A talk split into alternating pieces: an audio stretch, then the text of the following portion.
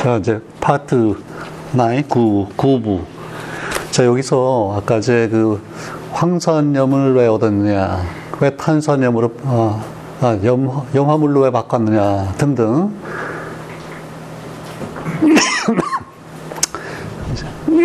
아이고. 화학의 원리가 나오는데, 이제 퀴리가 화학을 상당히 잘 알았던 것 같아. 하나하나 봅시다. 자, 이제 crude sulfate에서 출발해요. 거기까지 간 거는 뭐, 그때 우리가 얘기 안 해도 되는데, 이게 지금 얼마였다 그랬죠? 한 1톤에서 출발해서 한 10 내지 20kg이라 했어요. 이렇게. 그러니까 뭐 10이라고 합시다. 10kg의 crude sulfate가 있어. 음. 10kg이면 어느 정도 돼요? 한 수박 한 통 정도 되나? 수박 한 통 정도 되겠지? 큰, 큰 거. 키로 좀. 어, 큰 게 5kg밖에 안 돼. 아, 그래? 어, 그럼 수박 크기에 뭐 폭탄이라고 그럴까? 예, 글쎄. 그 정도 된 양을 거요. 야, 알았어요? 음. 근데, 이제 그 lecture를 더 자세히 읽어봤더니, 요 상태, 요 상태에서 방사능이, 방사능이 그 우라늄, 그 피치 블렌드 있잖아요. 그 우라늄 광에서 나오는 방사능보다 이때 벌써 한 30배가 됐대. 예. 계속 추적을 하는 거예요, 지금. 이렇겠죠? 저 그림에 있듯 저렇게. 저 A, B 플레이트가 있잖아요. 그 B 플레이트 위에다 이제 그걸 올려놓은 거예요, 물질을. 올려놓고 A와 B 사이가 이제 이온화돼서 전기가 흐르니까 그 전류를 지금 재는 거예요. 이런 식으로 재는 거예요. 야. 자, 그런데, 예. 근데 그 자세히, 자세히 봤더니요. 처음에 대번에 염화물로 가는 게 아니라 탄산염으로 바꿔요. 그런데 그거 하기 위해서 boil in concentrated sodium carbonate 탄산 나트륨을 넣고 굉장히 진한 예? 예. 막 펄펄 끓여. 그 지난번에 봤잖아요. 이따이 그죽 끓이는 것 같은 이따이 도가니에 넣고서 젓고 막 그걸 하는 거야. 예. 20kg, 10kg 이거. 자, 그럼 왜 탄산염은 또 왜 나왔을까? 그 다음에 용화물로. 그러니까 황, 저 황산염에다가 직접 염산을 넣고 그래서 염화물이 안 되나? 이제 그런 문제겠죠. 한번 누가 얘기해. 한번 얘기해봐. 왜 탄산염을 거쳐서 가나, 이게.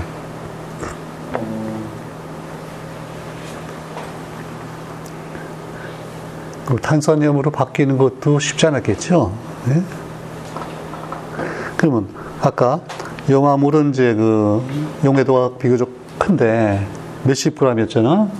근데 그 이게 내가 찾아봤더니요. 황산바륨이 되면 황산바륨이 어느 정도 녹나면 0.0002g 정도예요. 굉장히 적은 거죠. 그러면 탄산염은 또 어떤가 봤더니요. 이제 바륨만 놓고 보면 탄산바륨이 0.001이에요. 그러니까 황산염보다 5배 차인데 뭐 그렇게 많은 건 아니에요. 이것도 역시 잘 안 녹아요. 그러니까 둘이 다안 녹는 거예요. 그러니까 저걸 저렇게 바꾸려니까 이것도 쉽지가 않아. 그래서 끓이면서 굉장히 높, 농도가 높고 그래야 되는데 그 결국은 마이너스 2가짜리를 또 같은 마이너스 2가를 교체하는 거잖아요. 바꿔치는 거야. 그냥 억지로 하는 거야. 그러니까 이제 과량을 넣은 거지 이거. 그렇죠? 그럼 저게 10kg이면 이거는 또 얼마나 넣겠어요? 뭐, 뭐, 100, 뭐, 몇, 뭐 100kg 막 이렇게 넣었을 거 아니야. 그러면서 막 고온으로 이거 적고 그러는데, 예. 왜 그랬을까? 그건 이제 그 다음 단계를 보면 돼요. 자, 일단 그러면 탄산 바륨으로 바뀌었다고 치세요. 라디움도 마찬가지죠. 탄산 라디움이 됐어요. 예. 거기다가 산을 가면 어떻게 돼? 그냥 녹는 게 아니라 탄산염은 기체 CO2. 기체 가 되지. 근데 CO2로 나오잖아요. 그치? 근데 이 다이어그램 밑에 보면요. 저 바륨, 라듐하고 끝까지 따라가는 게 또 누구예요? 칼슘이 있어, 칼슘. 그쵸? 같은 족, 이족이잖아. 예? 근데 칼슘이 또 오죽 많아요. 예, 따라다녀요. 어. 그런데 이제 탄산 칼슘도 그러면 아까 있었을 거고. 예. 근데 탄산 칼슘은 우리가 쉽게 볼 수 있죠? 어디 있어요, 탄산 칼슘? 저기 조개. 우리 주위에 조개는 안 보이는데? 분필. 분필. 분필이 다 이게 옛날에 바닷속에 있던 그것들이거든요. 그거야. 근데 분필은 뭐 염산 너무 금방 보글보글하고 나오잖아요. CO2 나오잖아요. 네. 그런 거예요. 그래서 근데 그 나, CO2 나온다는 게 왜 중요해요? 나오면 그 날려버리고 계속 날려버리고 그러면 평형이 글로 가잖아요. 쭉. 네. 그렇지? 그래서 이제 염화물은 거의 100% 바뀔 수가 있어요. 그러니까, 예. 그 황산염을 넣고 그대로 염산 넣으면은 그건 안, 가- 안, 안 가요. 그렇겠지. 워낙 안 녹기 때문에. 근데 이제 탄산염으로 바꾸고. 그러니까 저도 뭘, 예. 이런 연구를 하려니까 이런 이제 숙제가 생겼으니까 어디서 찾아서 공부했는지 몰라도 어, 이거 이거 하여튼 저 정도 하려면 그, 그런 기본이 다 돼 있는 거잖아요. 예? 우리한테 갑자기 저 해봐라 그래서 뭔가 손을 잘 못 썼을 것 같아. 예. 예. 자, 그래서 일단은요, 염화물은. 근데 클로라이드가 됐어요. 이제 클로라이드가 됐어요. 그랬더니 이게 용해도가 확 증가하는 거예요. 아까 보니까 30몇 g 뭐 그랬잖아요. 그치? 뭐 NaCl 그렇고. 근데 이때, 이때, 거기다가 그걸 이제 녹여놓고요. 여기서 H2S, 그 정성 분석 그 할 때 보면은 저거 쓰죠. H2S. 자, 저건 어떤 역할을 해요? 황화물을 그러면 H2S는 보통 기체죠, 그치? 기체인데, 저기 물에 녹겠어요, 안 녹겠어요? 녹아요. 녹겠지? 예. 녹으면 산성이 되겠어요, 염기성이 되겠어요? 산 산성이 되겠죠? 예, 그래. 그러면 산성이 돼서 해리하면은 결국 S2가 마이너스가 생기잖아요. 어. 그게 이제 또 이렇게 뭐를 침전시키고 어떤 걸 녹이고 그런단 말이야. 그래서 H2S를 이제 처리했더니 그 처음에 처리했더니 산성이라고 봐야 되겠지. 그랬더니 여기서 침전하는데 뭐가 침전이 생기는데 그 침전된 거를 이렇게 방사능을 재봤더니 어 여기 지금 방사능이 높- 천둥이 나오는 게 이게. 그게 거기에서 이제 폴로님이 발견된 거예요. 그치?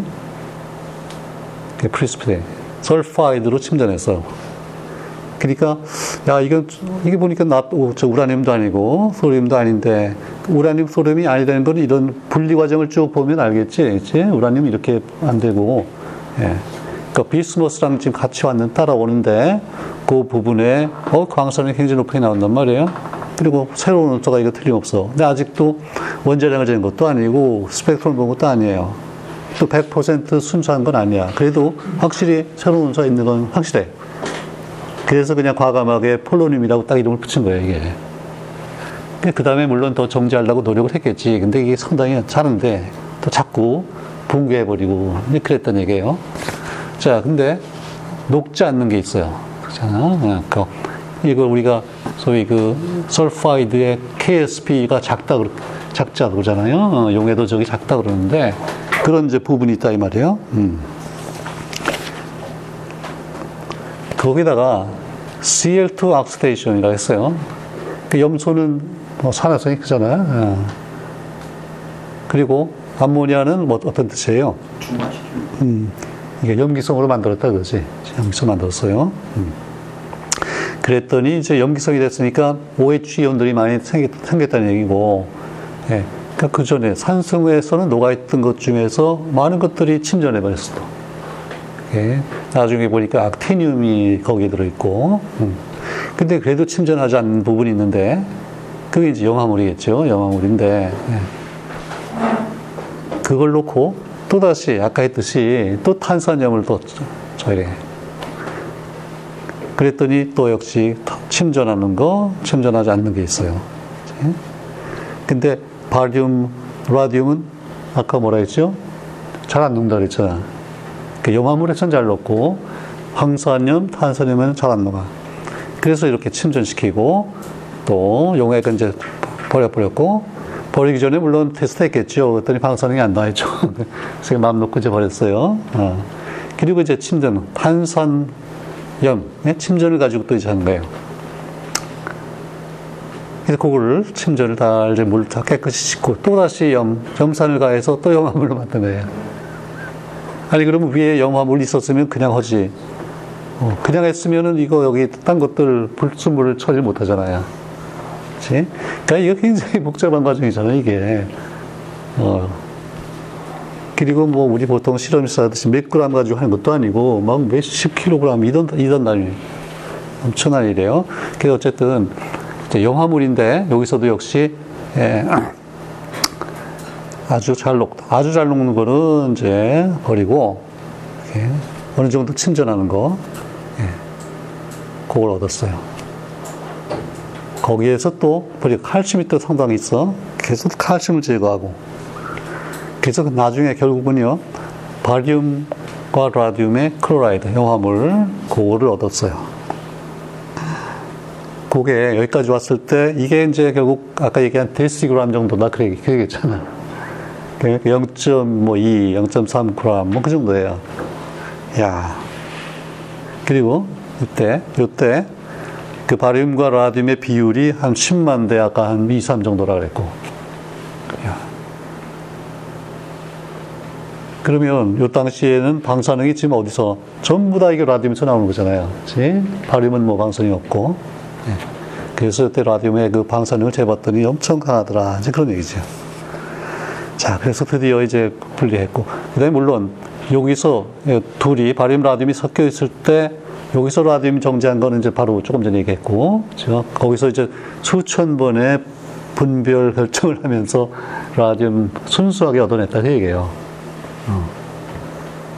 그러면 그 순수하게 분리되기 전에 어느 단계에서 정도부터는 아 이게 라디움이 새로운 원소다 그 얘기할 수 있었을 거야. 아까 폴로늄도 순수하게 되기 전에 벌써 원소가 됐잖아.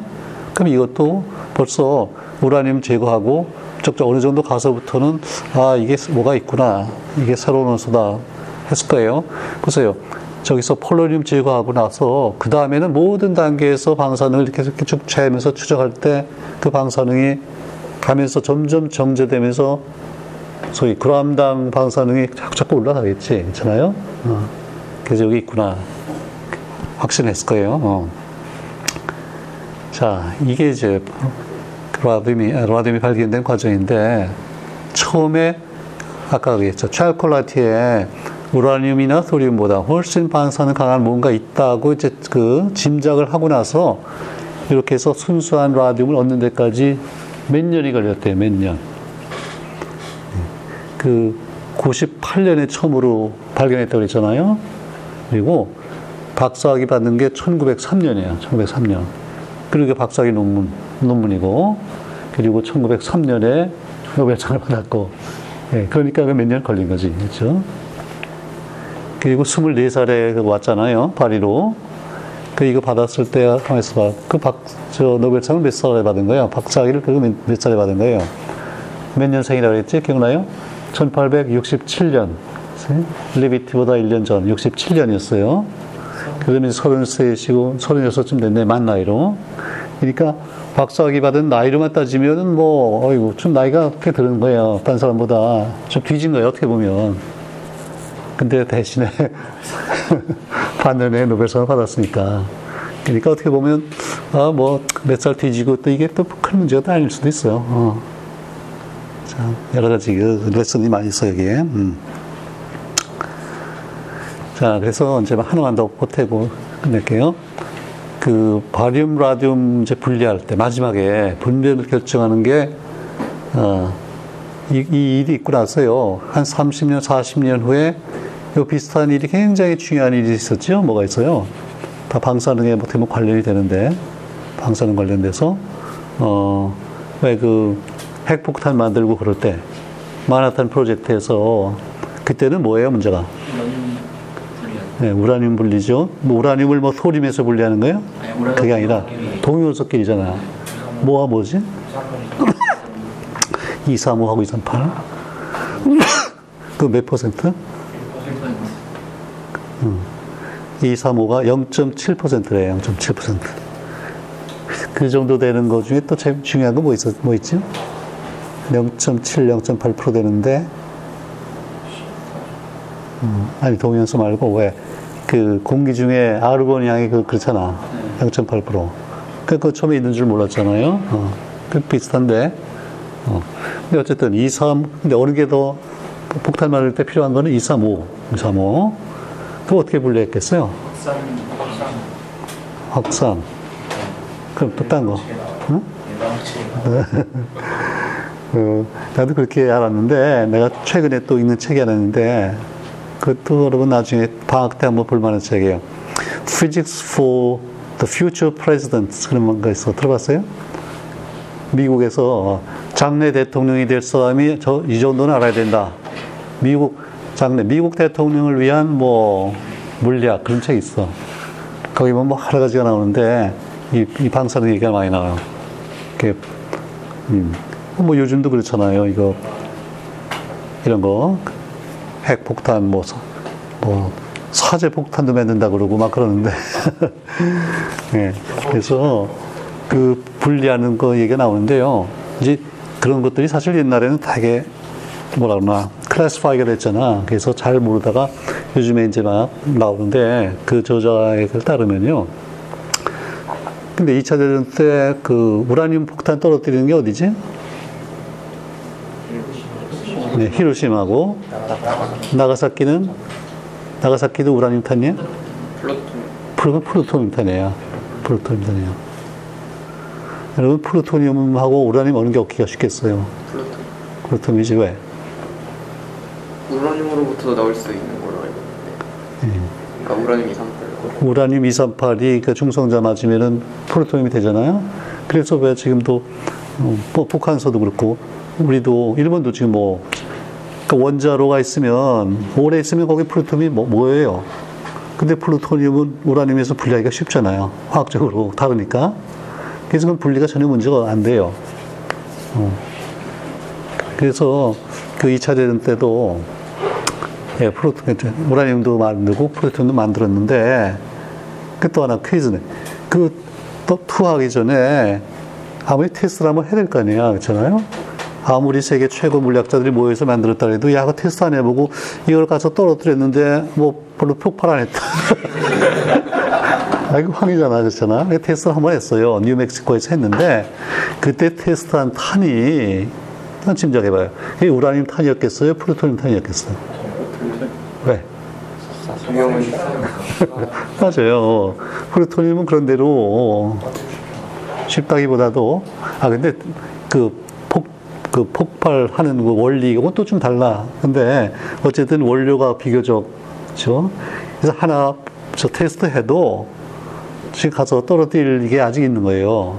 근데 우라늄 탄은 235는 겨우겨우 해서 만큼 딱 필요한 만큼 했기 때문에 이걸 테스트해 써버리면 안 돼. 또 한 1, 2년 걸려야 돼. 어, 그랬어요. 근데 어쨌든 그게 첫 번째 그 히로시마에 투하된 우라늄 235 독이면서는 그때 정지한 방법이 나도 이번에 그 책 이때 처음 들었어요. 캘루트론이라는 그 기계 이때 장치가 있어요. 사진 있는데 뭐 이- 이 방만의 그 높이가 사람이 사람 키보다 커요. 근데 그 장치를 이제 고안한 사람이 고안한 사람이 누구냐면 로렌스 로렌스라고 있어요. 로렌스 들어봤어요? 예. 예. 여러분 저 버클리 갈 사람들 있을 텐데 버클리 거기 교수로 처음 그 개발한 게 뭐냐면 사이클로트론. 제가 가속기 사이클로트론 발명해서 노벨상 받은 분인데 이분이 이제 그때 뭐 그런 사람들 다 모여서 연구하잖아요. 그러니까 이분이 그거를 이제 분리하는 방법을 칼루트론이라는 걸 개발해서 꼭 도나츠 반쪽 잘라놓은 것 같이 생겼어 사진을 보니까 그거 가지고 한 1년 돌려가지고서 235 폭탄을 만들었고 그 다음에 diffusion은 그 diffusion은 우라늄을 그냥 diffusion 하는 게 아니겠죠. 그쵸, hexafluoride. 예. 이게 불소랑 반응해서 UF6가 되면 이게 기체가 돼요, 또. 그 기체를 확산시키는데, 그거는 그 다음이래. 폭탄 투하하고, 근데 그 다음은 뭐, 그왜 필요하겠어요? 그 다음에 이제 러시아가 끼어들잖아. 그래서 서로 막 경쟁을 한단 말이에요. 그래서 이제 폭탄이 뭐 한두 개가 아니라 막뭐천 개 단위로 막 하잖아요. 그래서 이제 엄청난 양의 우라늄이 필요하게 되는데, 그래서 그 다음에 이제 엄청나게 크게, 예, 공장을 짓고, 그 디퓨전, 죠 확산, 죠 확산. 근데 그 뭐, 뭐에다가 통과시켜서 확산을 시켰겠어요, 그게 또. 근데 그, 뭐, 질량 차이가 크게 작잖아요, 그치? 235, 3밖에 차이 안 나고 또 플로린도 6개 들어가고 막 그랬는데, 그 차이를 가지고, 그러니까 속도, 이제 확산 속도 차이를 가지고 하는데, 뭐, 그때도 이번에 처음 알았어. 그 테플론을 썼대요, 그때. 테플론. 그 테플론이, 이거 구멍이, 구멍이 아주 작고, 근데 구멍이 너무 크면은 둘 다 뭐 무사 통과할 거 아니야. 그러면 안 되고, 그 약간의 차이를 이제 구별해내야 되는데, 그 테플론이 그때 굉장히 중요하게 사용됐대요, 테플론. 음. 그래서 그거는 뭐냐면요. 그 기체 확산법으로 분리한 거는 주로 냉전기에, 냉전기에 이것들 비축하는 데 쓴 거예요, 지금. 그러니까 그것들은 실제로 전쟁에 사용된 적이 없어요. 그 다음에 최근에 와서, 그 다음에 더 뒤에 가면은 좀 더 더 좋은 방법이 나오겠지. 디퓨전이 이게 너무 힘들고, 뭐 대단히 공장이 필요하고 좀 그래요.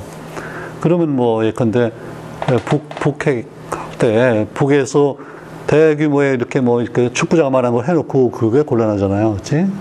그 뭐 두드려 맞고 그럴 텐데. 그래서 지금 어떻게 해요? 우리가 들어본 건데. 아니. 농축 방법이 디퓨전이 아니라 원심 분리예요, 원심. 그치? 엄청난 속도로 이걸 딱 균형을 맞춰놓고 하려면 예, 그 질량 차이에서 한쪽으로 몰리는 거야, 이게. 그걸 이용하면, 그러면 그 원심 분리기가 그렇게 또 크지도 않아. 그래서 이 뭐 웬만한 건물, 조그만 건물 하나 정도면요, 원심 분리기가 한 천 개 정도가 들어간대. 그럼 그거 돌려가지고서 그 옛날에 크게 엄청 큰, 어, 아주 효율적으로 좀 해. 그래서 지금 그 북한서도 잘 이렇게 숨어가지고 하잖아요, 그거. 그치? 그래서 원심 분리기, 그런 거를 지금 어느 선박에서 실어서 할 때 뭐 그런 걸 잡으려고 그러고 다 그런 거거든요, 이게. 파키스탄이니 뭐니. 그렇게 발전했어요, 지금. 근데 어쨌든, 예. 그거는 도의원소의 분리인데, 그것도 어차피 약간의 차이 있는 걸 분리하는 거고, 이거는 이제 원소가 다르긴 한데, 그래도 이게 결국 같은 있기 때문에, 그죠? 예, 이렇게 녹는, 아니야, 녹, 그 용해도, 용해도 약간의 차이 있는 거를 이용해서 분리했다. 그리고 이게 지금 한 100년 전, 100여 년 전 얘기잖아요. 그치? 그때 이렇게 해서 성공적으로 분리했다. 자, 여기까지가 이제, 뭐 다음에는 그러면 분리됐다는 거, 정제됐다는 걸 어떻게 증명했느냐, 이제 그런 것들이 나오겠죠. 네. 오늘 여기까지 합시다.